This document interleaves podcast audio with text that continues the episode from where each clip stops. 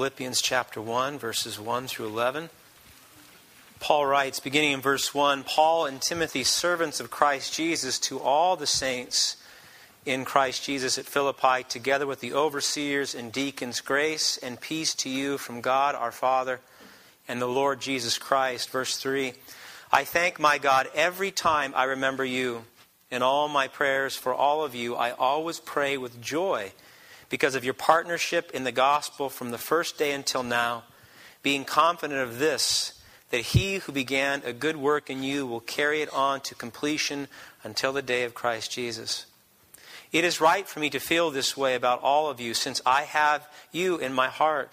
For whether I am in chains or defending and confirming the gospel, all of you share in God's grace with me. God can testify how I long for all of you with the affection of Christ Jesus. Verse nine. And this is my prayer, that your love may abound more and more in knowledge and depth of insight, so that you may be able to discern what is best and may be pure and blameless until the day of Christ, filled with the fruit of righteousness that comes through Jesus Christ to the glory and praise of God.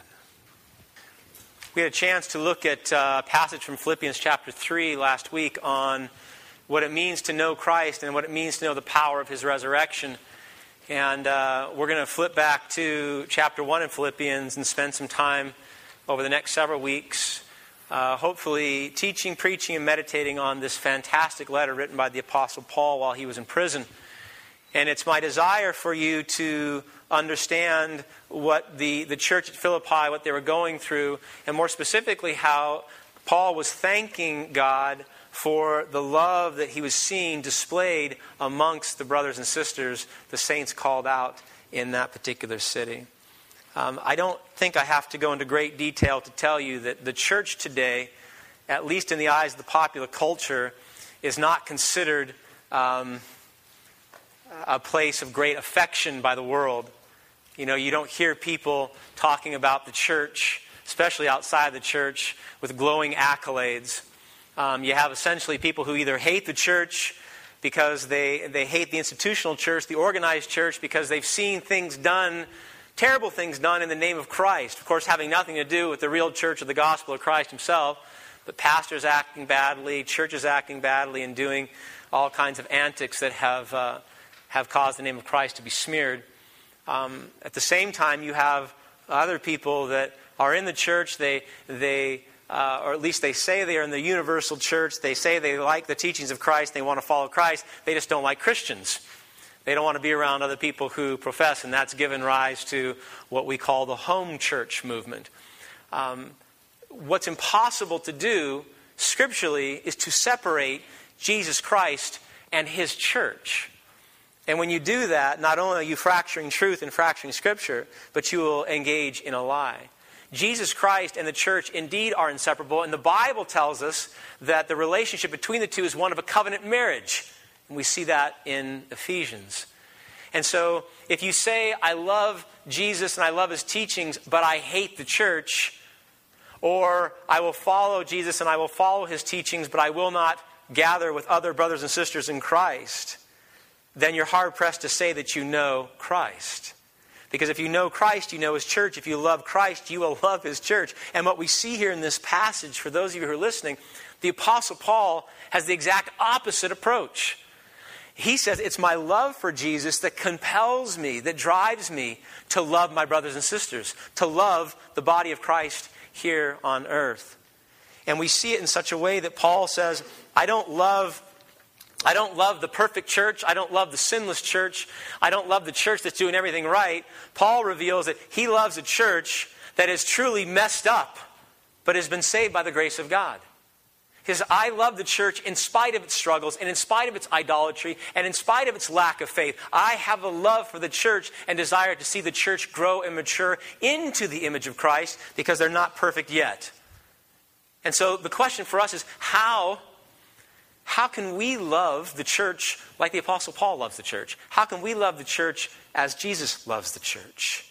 What, what did they see? What did he see? The Apostle Paul, a man like you and me, how, what did he see and know about the church that gave him such a deep, passionate love to minister and spend his whole life growing the church? Three things that I'd like us to see this morning from this passage. He saw, which we must see, our common identity, our common grace, and our common love. If you have a desire, you say, listen, I, I want to love Jesus Christ, and if loving Jesus Christ means I love the church, then I want to love the church, but I don't have a lot of love for this place.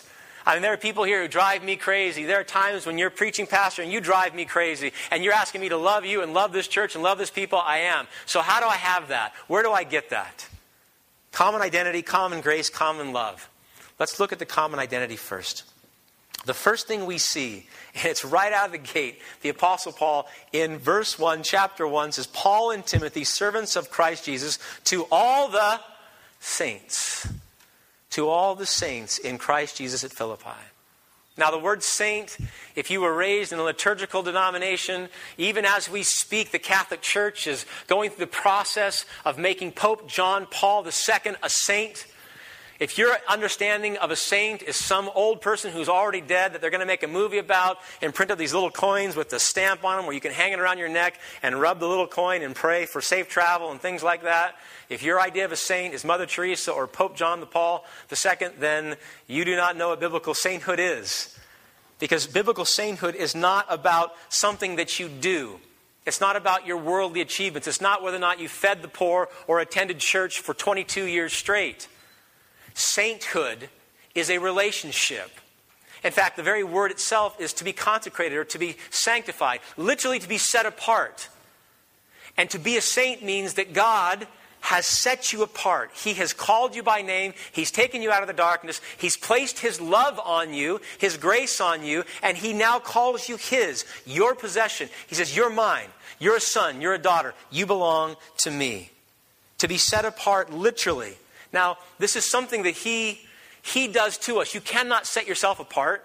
And it's not like uh, friends of ours recently, they got, they got a dog they're going to do some breeding with. It's not like you go and you see this litter of puppies and you say, okay, these are the good puppies, these are the bad puppies. They'll make good, you know, puppies later on as a mom and dad, and they won't. It's not a division like that. It's not based upon our inherent goodness or our inherent badness. It's not based upon your, your achievements or who you were born to.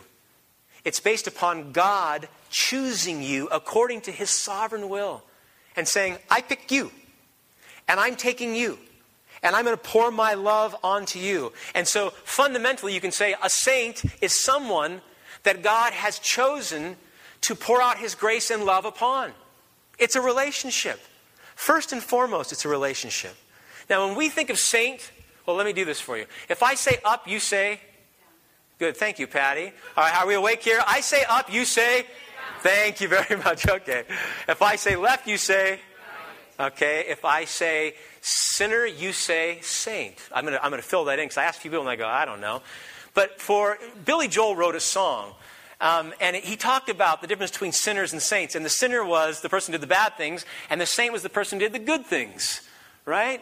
So-and-so's a sinner, and that person's a saint. And we think about achievements and morality and how we live according to an ethical paradigm. But that's not what the Bible says. In fact, the Bible says, unless you recognize you're a sinner, you cannot be a saint. You must know first and foremost that you're a sinner before a holy God. And then in that sinful state, you cry out for mercy and receive His grace and receive His love, and then you become a saint. And you don't have to have a council of cardinals sitting in the Vatican to give you that honor. Christ bestows that upon you, not because of what you have done, but because of what He has done. It is an identity of relationship, what God has conferred upon you through His Son. And that's the only way to become a saint. You cannot make yourself a saint. You cannot work really hard to become a saint. You become a saint in one way and one way only, and that is through the blood of Jesus Christ. That when He died, His life, death, and resurrection on the cross is then conferred to you. You get His glory, you get His righteousness, and you get His love, and you are a saint. And I, I used to use that term a lot, and not so much anymore. I don't know why. But I used to love to refer to my brothers as saints of God, because it would highlight in my mind who you really are. You're saints, set apart. You have God's love set upon you. Not because of anything you did, but because He decided to do just that. I'll give you a real practical example. We have a family, some friends of ours, they have four biological kids, all redheads. It's fantastic. We, I love redheads, okay? So I got the four redheads. They adopted four daughters, four children. And two they adopted from Haiti. And they were twins, um, two young ladies that were in an orphanage. And they didn't have a name. They didn't have, they had parents, but the parents couldn't afford them, so they were put into an orphanage. And our, our friends decided they were going to go down, and they took these two. They chose these two. They brought them out of the orphanage. They brought them up to Scotts Valley, and now they are part of this family. Now, one of the young ladies, she's acclimated quite well to the United States. She has, she's doing well in school. She's a vibrant member of their family. Um, real no issues. The other young lady is really suffering from trust issues and abandonment issues. And so she's getting into a lot of trouble, doing things that her sister's not doing. Now, if you were to look at the two and you'd say, you know, the one young lady, she's, she's assimilated well. She's part of the family. She's, she's being good. She's more saintly. Hmm? And then you would say, well, this other young lady, you know, she hasn't made the transition too well. She's coming in. She's getting in trouble. She's not submitting to her parents. She's rebelling. She's more sinly. I know it's not a word, but it fits, right? She's more sinly. And if you were to make that observation, that distinction, scripturally, it would be bogus. Why? Because she, just like her sister, is now part of this family. She is loved passionately by her new parents. She has a new name that was given to her by her parents. She has six brothers and sisters that love her dearly and that she loves dearly. She is part of that family. She has a new identity. She has a new name, regardless of her behavior, whether it's good or it's bad. She is a saint in that family. And it's no different for us in Christ. Jesus Christ, when he called you and when he saved you, he made you a saint in him. That's why Paul says saints in Christ Jesus. It's not saint in yourself. You can't do it to yourself. You can't make yourself a saint. But the key is it's relational, not moral. It's your identity in God through Jesus Christ because he's put his love on you, not all the good things that you're doing or trying to do to get him to love you. Do you see? It's the opposite direction. You already have his love, which makes you a saint, not work really hard. Now, does that mean it will? It has nothing to do with your moral behavior? Well, of course not. It'll affect it dramatically, right? You will change as a saint of God. His grace and mercy and his love on you and you having the Holy Spirit will cause you to live differently. In fact, we will say it's an inevitable result of you becoming a saint, but it doesn't make you one. And that gives us a good indication as to why Paul had such a deep love for the church. I mean, some of the criticisms of the church, many of the criticisms of the church are valid today. And the church is and has always been a pretty messed up group of people, right? I mean, we're pretty messed up. We come in as sinners. We work out our lives as sinners. When we die, by God's grace, we'll be glorified and we won't have that. But while we're here on earth and while we're bumping together and moving around together and living together and working together, there's going to be trials and suffering and hardship and arguments and I don't like you very much. Messed up. And the, the reason that is, when you come in, you know, our motto isn't like it was in the nineteen seventies, the pop psychology, I'm okay, you're okay. Our motto as the church is, I'm messed up and you're messed up. Let's get together, right? I mean, that's it. That's, that's true. The prerequisite is not get good, be good, and then come into the church. The prerequisite is, I'm a sinner before the holy God. I need to be saved. Come into the church. It has rightly been said that the church is a hospital for sinners. A convalescent for the soul. I love that because that gives me a much more accurate picture to convalescent together, a place where there will be healing. In fact, Jesus puts his stamp on this. I have not come to call the righteous, but sinners. So it would be odd for us to gather and commune and relate and grow and think that we're all just going to be these wonderfully, morally upright people, never sinning, never causing problems, never getting arguments. That'd be foolish. If we're talking about the church. Because the church is the place where the sinner comes and says, I'm weak, and we give them strength through Christ. The church is a place where the sinner comes to be set free from their sins. The church is a place where people are hurting and they can receive comfort. Where they are lonely and they receive companionship. Where they're lost and they find a home. And so this is a place of, of, of healing. And sanctuary, and it's supposed to be that. And Paul, what's so amazing, Paul was fully aware of this. If you don't think that he doesn't know the troubles in the church, go back and read First and Second Corinthians. He knows what the church is like. And yet he still says, I love the church. I rejoice in the church. I will work my whole life for the church. So he was aware of the fact that he was dealing with saints. This is the Apostle Paul. And he realized that he's talking about and dealing with and praying for and relating to and trying to grow saints of God. And that's why he says this. I love it. In verse three, he says, I thank my God every time I remember you. Every time I think of you, I thank God for you. Do you pray like that? Every time you think of your brothers and sisters, do you thank God for them? Or do you pray curses down on them? Oh, Lord, you need to straighten that person's life up. They're making me miserable. Is that your prayer? Or do you thank God for them? Do you rejoice for them? And then he continues. Listen, he says, being confident of this, that he who began a good work in you will carry it on to completion until the day of Christ Jesus. And do you know what Paul is saying here? And this is radical, and I'm not going to spend too much time. But he's saying, I'm seeing you in your future glory. I'm seeing you as a saint of God who one day will be sinless and glorious and rule in the kingdom of Christ, and you'll rule over angels. And Paul says, I can love you and rejoice over you and pray for you because I see you as you really are in your future potential. In fact, he makes it eminently clear in Colossians chapter three. Listen to this. Paul saying, of the saints, of the church, you have been, past tense, raised with Christ, who was seated at the right hand of God, for you died, and your life is now hidden with Christ in God. And do you see what's happened? This eternal reality of the saints of God, already in, an, in essence being seated at the right hand of God in Christ right now, he sees us like that. And therefore, he prays for us like that. And he rejoices over us like that. That's how we ought to be if we see each other correctly. And when that happens, if that's lived out in a community of faithful people, so we gather together and we go, saint, saint, saint, saint, saint, saint. You one day will be glorious. You one day will be beautiful. You one day will be so powerful. You rule over angels. Saint, saint, saint, saint. Hello, saint. Right? Hello, brother. Hello, sister. How that would transform the community. Do you know why it will transform? Because it will be real community. Because real community is where people really know each other. Really, really, really. Let's use a lot of those, right? Really know each other. And how do we really know each other? We know this, that we're all sinners. That's real. We know that we've been saved by God's grace. That's real. And we know that we are saints of God, that one day we'll be seated with Christ and rule with him in his kingdom. That's real. And if we see each other like that, as we really are, not all the false pretenses, not all the, the hypocrisy where we come in and we act and we say, oh, I'm okay, I'm okay, but really I'm falling apart. Everything's good with my life, but really everything is disintegrating in my life. When we begin to relate to one another like that, that community is changed. Because in that community, there's security, there's safety, there's transparency, there's a real love that will change people.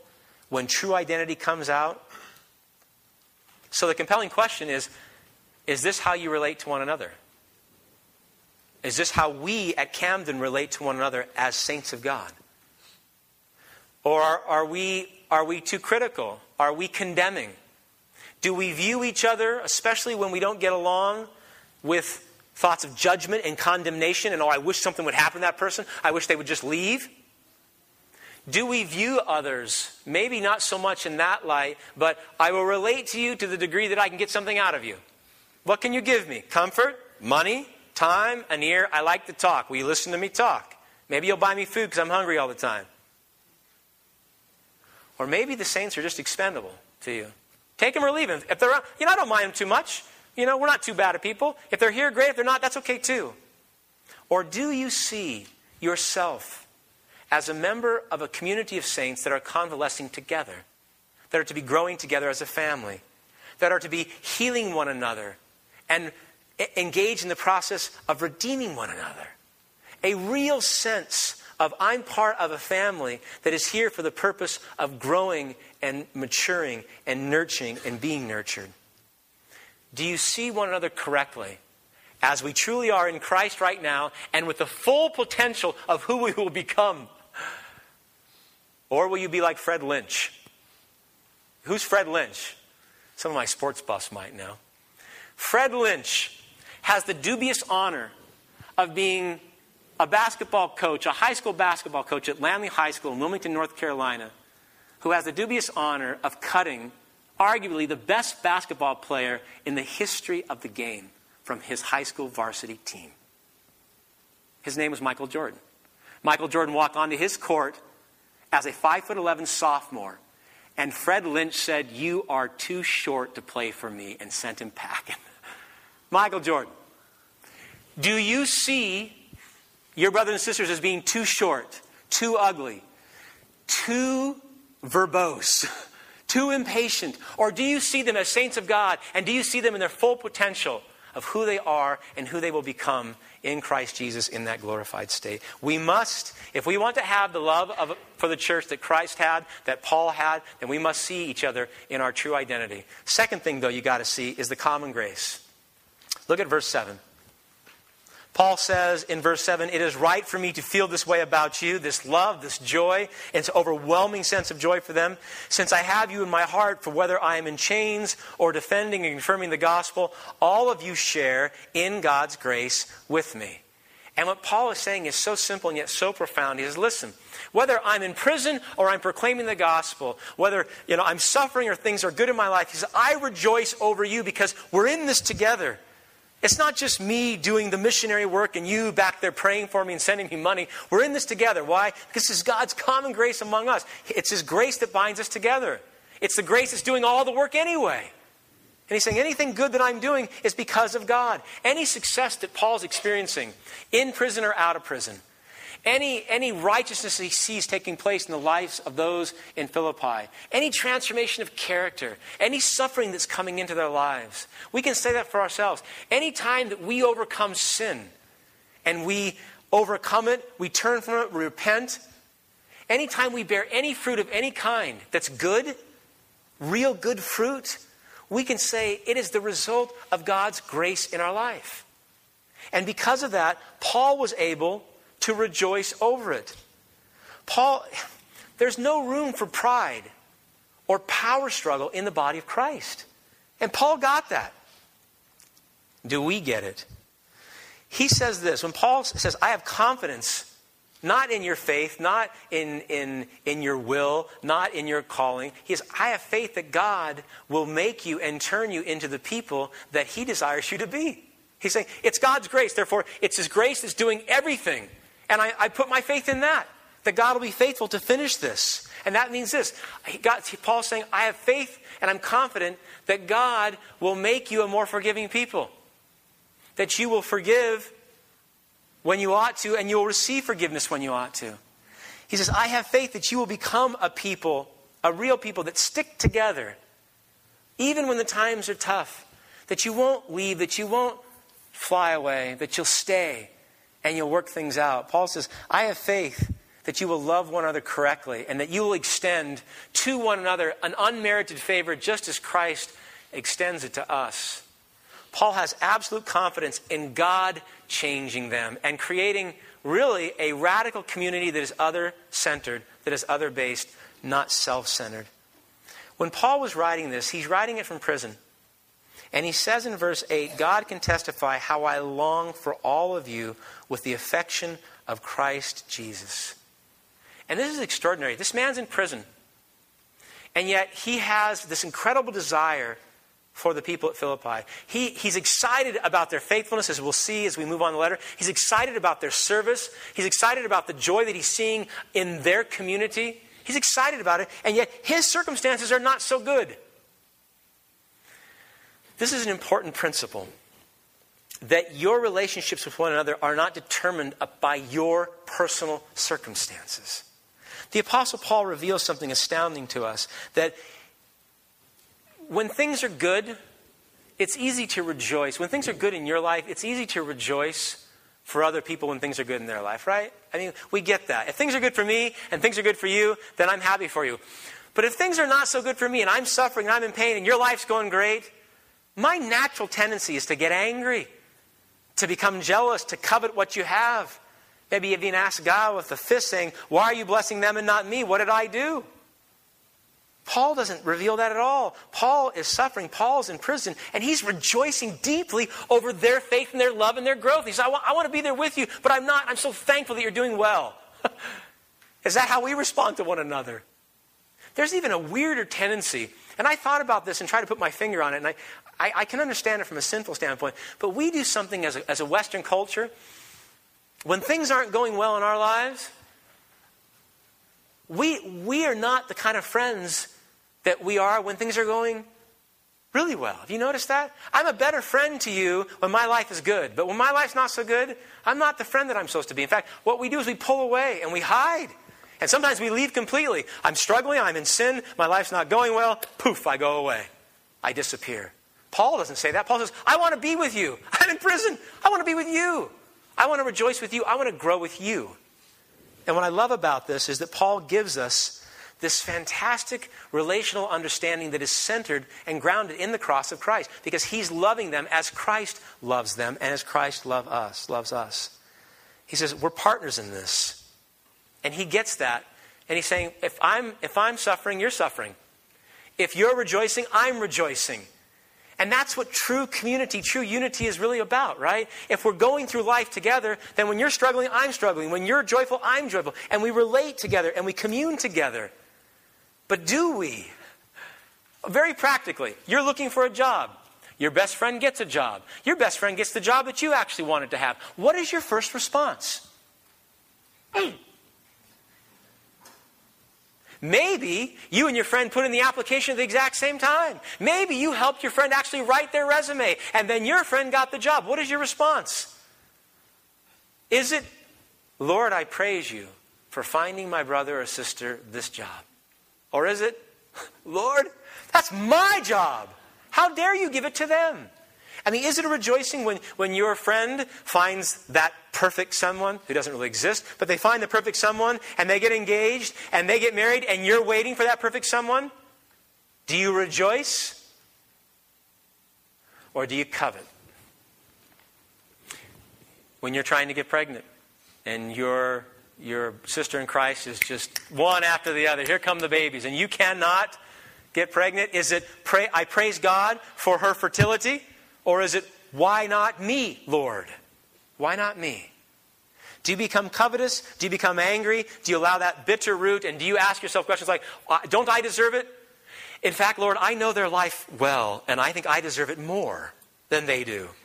I deserve the husband. I deserve the job. I deserve the twenty-two kids, right? You say, that's not a blessing, is it? The Apostle Paul was brought out of himself because of his love and joy for Christ that compelled him to have a love and joy for them. He was brought out of himself. He wasn't overwhelmed with his circumstances. He wasn't, he wasn't groveling in prison saying, oh, you should be in prison too. He was rejoicing. There's something else too that happens here that causes or should cause us to be brought out of ourselves. And that's the mission that we're called to, which is so much greater than our little tiny individual lives. That we see it here in this passage, that we're called to the mission of the gospel, and it is a purpose. It is a calling that infinitely supersedes whatever circumstances that are taking place for us, the immediate circumstances. You see, what happens is sin causes us to, especially as we get older, and I haven't figured this one out either. Lots of time to meditate in the next fifty years, I guess. Um, it causes us to become more risk averse the older we get. To hold on more tightly to what we have. Right? I mean, to be, if, if your whole life is about you, your job, pay, feeding yourself, maybe your family, paying your bills, getting your education, getting the degree, living that, retiring. If it's just about you, that's a really small, and I don't mean this, pathetic little life. Right? And the more you do that, the more inward turn you become, the more you will pine away. The more you will become less of who you're supposed to be. But if you see that the mission, that the church, the gospel of grace mission, the great purpose and the great calling that we've been called to, when you engage in that, it draws you out of yourself. It sets you on a collective path with your brothers and sisters to engage in the redemption of all of creation.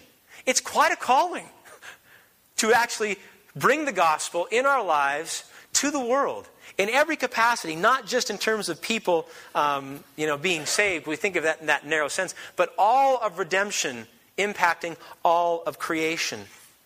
This is the calling of the church. In fact, look at verses four and five. Paul says, I always pray with joy because of your partnership in the gospel from the first day until now. He says, we have this in common.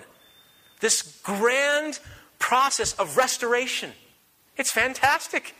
By God's grace, I've been called into it. By God's grace, you've been called into it. And now collectively, we can move as a church to bring restoration and healing to the world through the gospel of grace, through the gospel of Jesus Christ.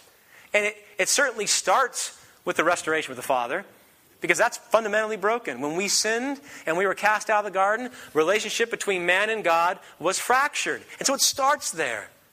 But that's just the beginning. When our relationship with God is made right through Jesus Christ, through the gospel of grace, then everything else can be set right. And if you've spent any time, even in the last month, just looking at life and looking at the world, it seems like everything needs to be restored. I mean, everything that we have has been perverted and twisted and needs restoration. And so, well, who's going to do it? Who's going to bring restoration? Who's supposed to do it? The saints of God, the church. You do know that we have the one true mission given to mankind, and that is to bring the gospel of grace for a total restoration. Not just man and woman being restored to God, but man and woman being restored to one another. We bring the gospel of reconciliation to marriages, to heal marriages. We bring it into the family so that right relationships can exist between parent and child. We bring it into the workplace, right? Because in the workplace, you say, I go to work and I feel like a slave and I feel like I'm used and I feel like I'm mistreated. You bring the gospel into the workplace. You bring the gospel into the environment. I mean, we look around and we see what's taking place, and we are to be stewards of that. And so we bring the gospel of reconciliation and restoration to the environment, to the world. We see oppression, and we see, we see racism, and we see genocide. Who but the Church of Christ is to bring restitution and resolution to that? You hear economic solutions. You hear political solutions. You hear social solutions. But who's offering the spiritual solution? If it's not the Church of Christ, who's going to bring that? Because only we, yes, this is exclusive, only we have the gospel of Jesus Christ. Only the Church of Jesus Christ has the gospel of Jesus Christ. But that means we must take it out. And it must be intertwined and interwoven into every aspect of society. No part of society does not need to be restored. And you have that restoration in Christ. And the beautiful thing is, when this begins to take place, when churches grab onto this, and they become part of this larger movement, not just about me, my salvation, my sanctification, one day God glorify me, but the restoration of the universe, of the world. God is glorified. When you counsel your friends who are going through a real rough patch in their marriage, and they're contemplating divorce, and you bring the gospel of grace into that dialogue, and they sit and they listen and they hear and they say, you know what? That's right. That's true. And they stay together and they work it out. Not only does it bless them and not only does it bless their children, but it's glorious to God. Why? Because it's a testimony to the entire world of who He is and that power to make things right, to restore and make right what is broken and fractured. Every time, God's reputation is increased. Every time we move in the gospel of grace to bring healing and restoration. I mean, do you think of it in those terms? Outside of yourself, to restore everything. Everything. I mean, what, what could we not talk about? Music.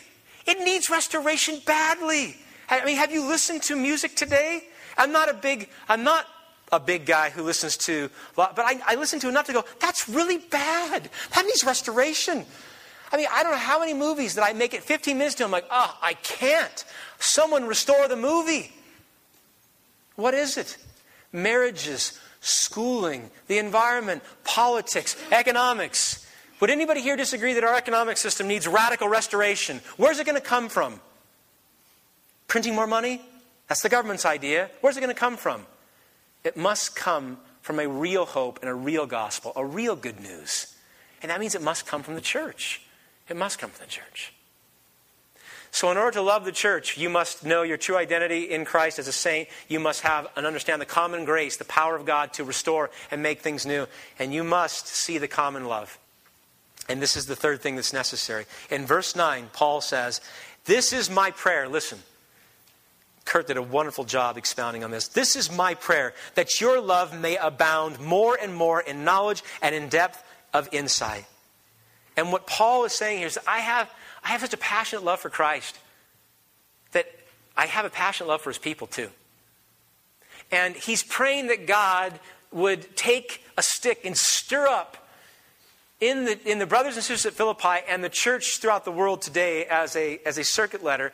He would stir up a deep, abounding love in our hearts for Christ and for one another, that we would be known as a people abounding in love. That would define us. And it would be a love, listen, it would be a love that Christ has displayed for us already. We would love one another as Christ currently loves us. And you know what that means? That I'm not talking about some really twisted, perverted, Hollywood-esque, um, romantic, weaselly type of love. You know what? When we use that term, we think of these, you know, really bad romance novels with those funky pictures on the cover. And they are. You know, I don't know how that helps them sell at all. Um, we think of love in that way. I'm talking about a biblical love that's a manly love. So guys don't have to go, oh, I'm feeling effeminized here. A manly love that is other-centered, that is a love that is predominantly concerned about the physical, psychological, spiritual, emotional well-being of other people. That it's not just about me. It's about others as well. A love that permeates a community and defines that community as being others-centered.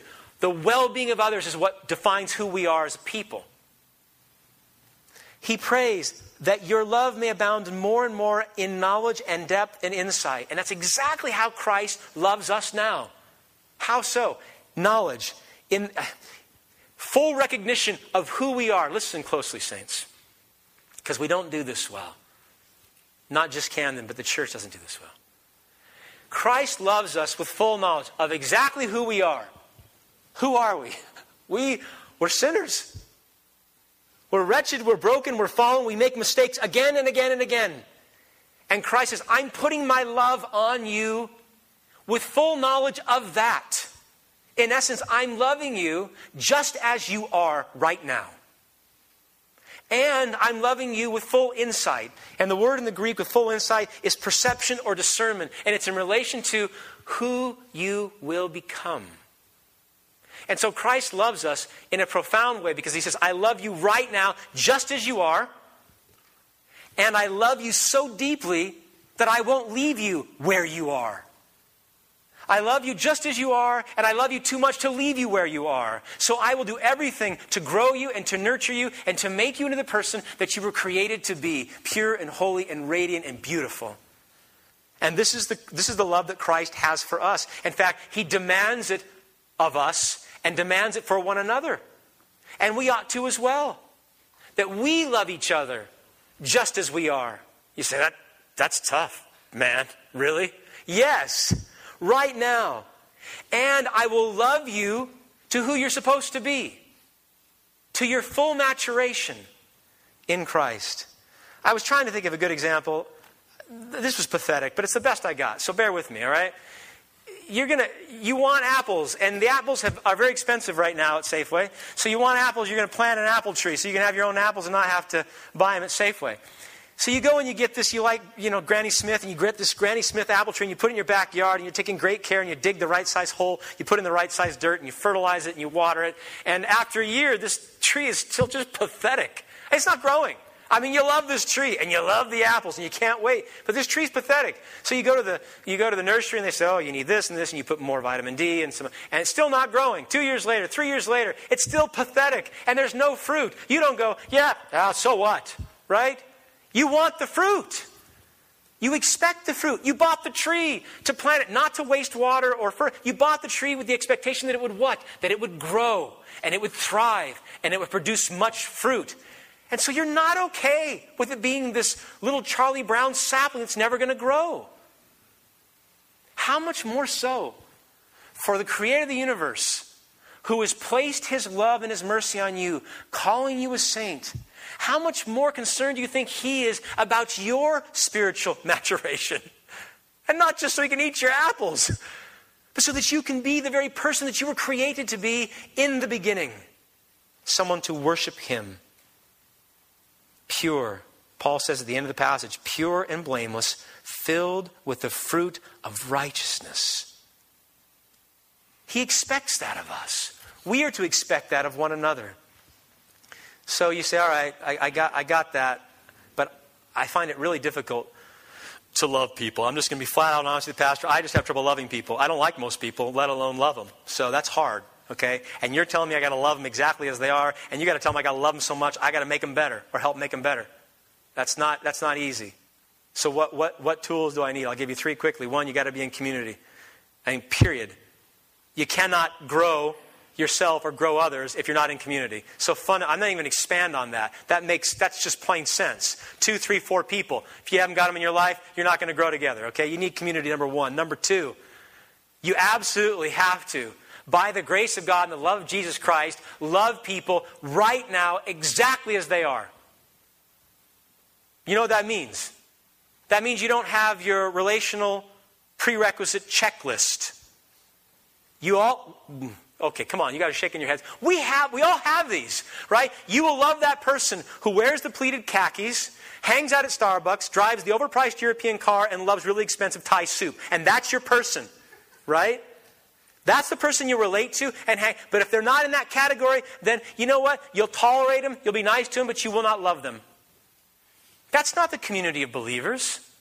The community of believers says, I am going to love you apart from my eHarmony checklist of who I say I will love. I will love you as Christ loves me. And think about it. Christ loved you when you were dead in your sins and transgressions. Christ loved you when you hated him. And he says, now you love one another as I have loved you right now. That means we look around and we go, you know what? I'm not going to wait for you to get better. I'm not going to wait for you to dress a little better or talk a little better or shave or comb your hair or brush your teeth. Or, I'm not. I'm going to love you right now just as you are. Real agape, other-centered love. Difficult. But that's just the second piece. The third piece is even harder. Because the third piece requires a willingness to love people into their fullness in Christ. Why? Paul gives us the answer in Ephesians four. He says this. So that the body of Christ may be built up until we all reach unity in the faith and in the knowledge of the Son of God, listen, and become mature, attaining to the whole measure of the fullness of Christ. Now, do you know what that means? Paul is saying, not only do you have to love one another exactly as you are right now, but you have to love them into their spiritual maturation, into who they're supposed to be in Christ Jesus.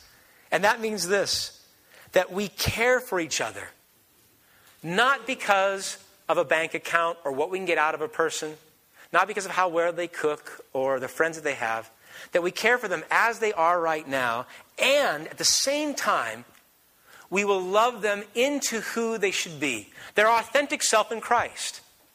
And I got to say, you know, in contemplating that this week, doesn't every single person want that? That kind of love. Where someone says to you, I love you right now, exactly as you are.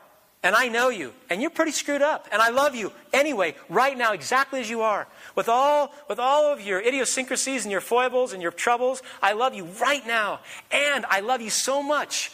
I'm not gonna, I'm not gonna be okay with you staying as you are. I'm gonna love you and who you're supposed to be. If you're listening at all, you say, "This is that's brutal." Because if I gotta love people exactly as they are right now, that means I've got to be humble and patient, right? I mean, I got to be humble enough to go, I'm so glad I'm not like that, right? I got to be humble enough to love them. I got to be patient enough to love them in spite of all the struggles. And then you're telling me I have to be so secure in myself, so satisfied in Christ, that I will love them by being bold and holding them accountable and, I, and helping them see their sin. And I'll be humble enough to have them hold me accountable and show me my sin. That I will, I will actually intervene when I can help, even though it may cause our relationship to go astray. I will step in for my brother and sister, even if that means they might not like me anymore. They might not, they might want to spend time with me. They might not want to go to Starbucks and drive my expensive European car and have that expensive Thai soup. I will, I will step in and I will love them like that. at my own expense, at my own honor. I had an uncle that used to take rocks and he would put them in a tumbler. And I was a little kid, but I was fascinated. And I thought I was going to become rich like this. This was my get-rich-quick scheme as a ten-year-old. He would take these rocks he'd find out in this yard, and he'd put them in a tumbler for forty-eight hours or so. And they would come out, and they would go in, nasty-looking rocks, and they'd come out all smooth. And then he'd take them, and he'd polish them up, and they were brilliant. And then he would make jewelry out of them. It wasn't the best-looking jewelry, but it was, you know, I thought, this is, you know, this is like making diamonds, right? We can do it like this. And what was so amazing is he would take an ordinary rock that was full of jagged edges and all these lumps on it, and he would put it into this process. And as the rocks would collide with each other in the water, they would knock all the rough edges off. And over time, they would make themselves smooth. The body of Christ is a place where we're supposed to be bumping into each other. There's supposed to be grinding taking place, right? There's supposed to be contention, and there's supposed to be, you know, where we where we come against each other and we rub on each other. Because in that very process, which most of us hate, we're being refined. There, we're being sanctified. We're being purified. But you know what that means? That means you got to stay in it. You got to be part of the community, and you got to stay in the community. I mean, really in it. That's not just going to church on Sunday. That's not enough. That means being here, being with people who know you and love you, hearing people say, I love you, this is not right, coming alongside of you and rubbing you in ways you're not going to want to be rubbed.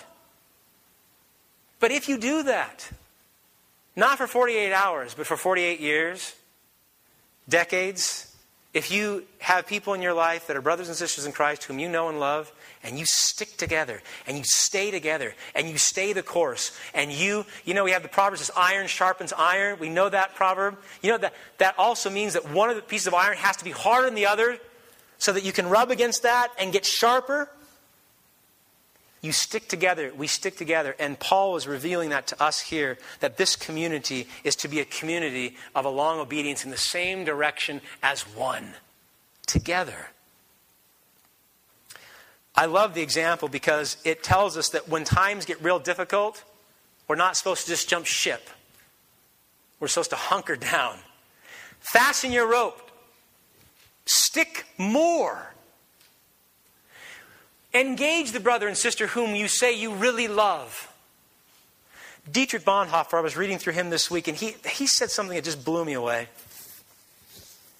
If you don't love someone so much that you're willing to say, listen, I love you, brother, and I'm going to come alongside you, I'm going to rub you right now, and it's going to hurt because I'm, I'm bringing accountability into your life. But if I leave you like this, your path's sure destruction. So I'm going to come up to you. And I'm, I'm going I'm to do it humbly, I'm going to do it gently, but I'm going to do it. I'm going to really love you.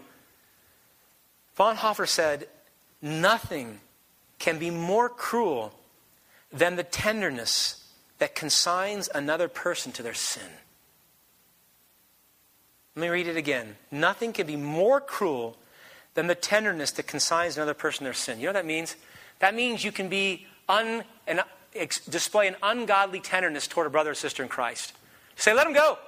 I'm not going to say anything. I'm not going to do anything. I want to keep the peace. I don't want them getting mad at me. I'm just going to remain silent. That is fundamentally wicked and hateful. It's not loving. It's not loving at all.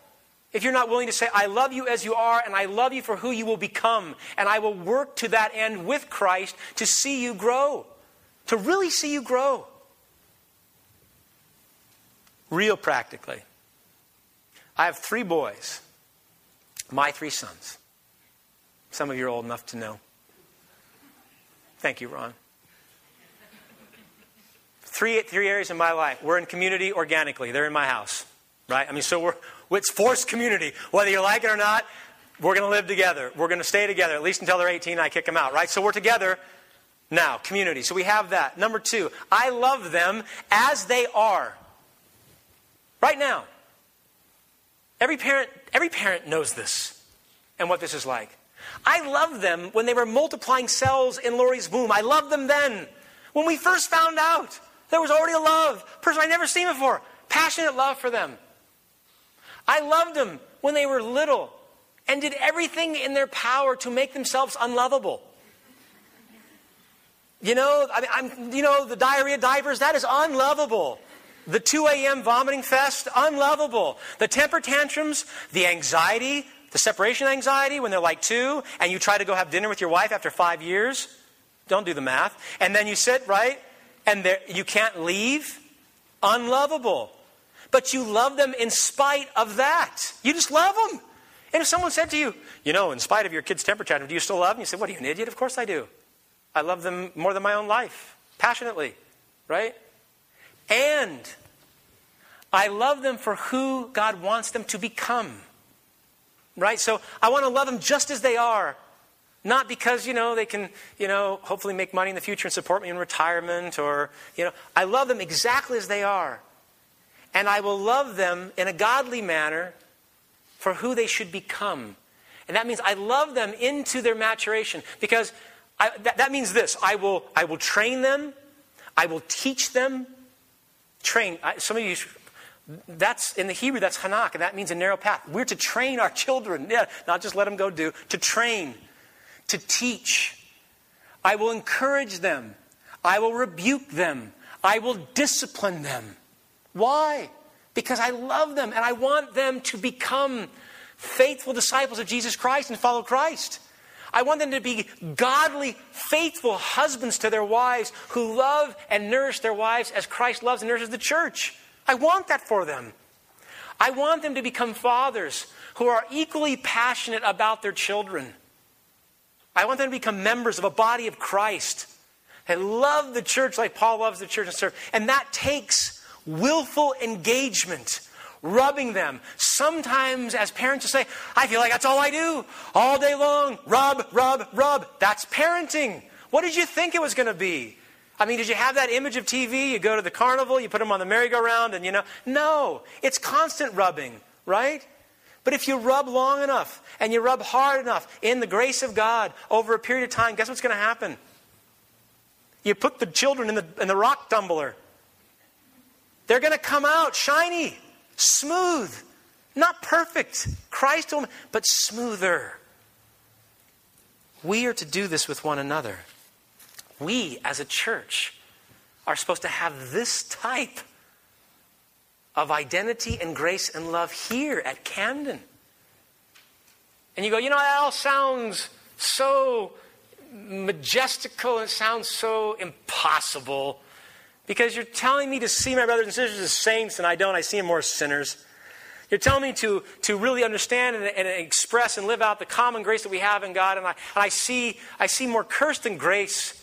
And you're telling me to love my brothers and sisters as Christ loves me, as I am, and who I can be, and I don't I don't have much love. The problem, listen, don't go, okay, I'm going to try harder. The problem is that you haven't experienced or not experienced to the degree that you need to the love that Christ has for you and that he displayed. Because three very simple things, profound things happened. Jesus Christ gave up his identity as the Son of God. In fact, in chapter two, Paul says, he made himself nothing. Taking the very, very nature of a servant, being made in human likeness, he humbled himself and became obedient to death, even death on the cross. And you know why he did that? He gave up his identity so that you could give up your identity. What's your identity? Your fundamental identity is a sinner. And he gave up his identity so you could give up yours. And in giving up yours, you get his.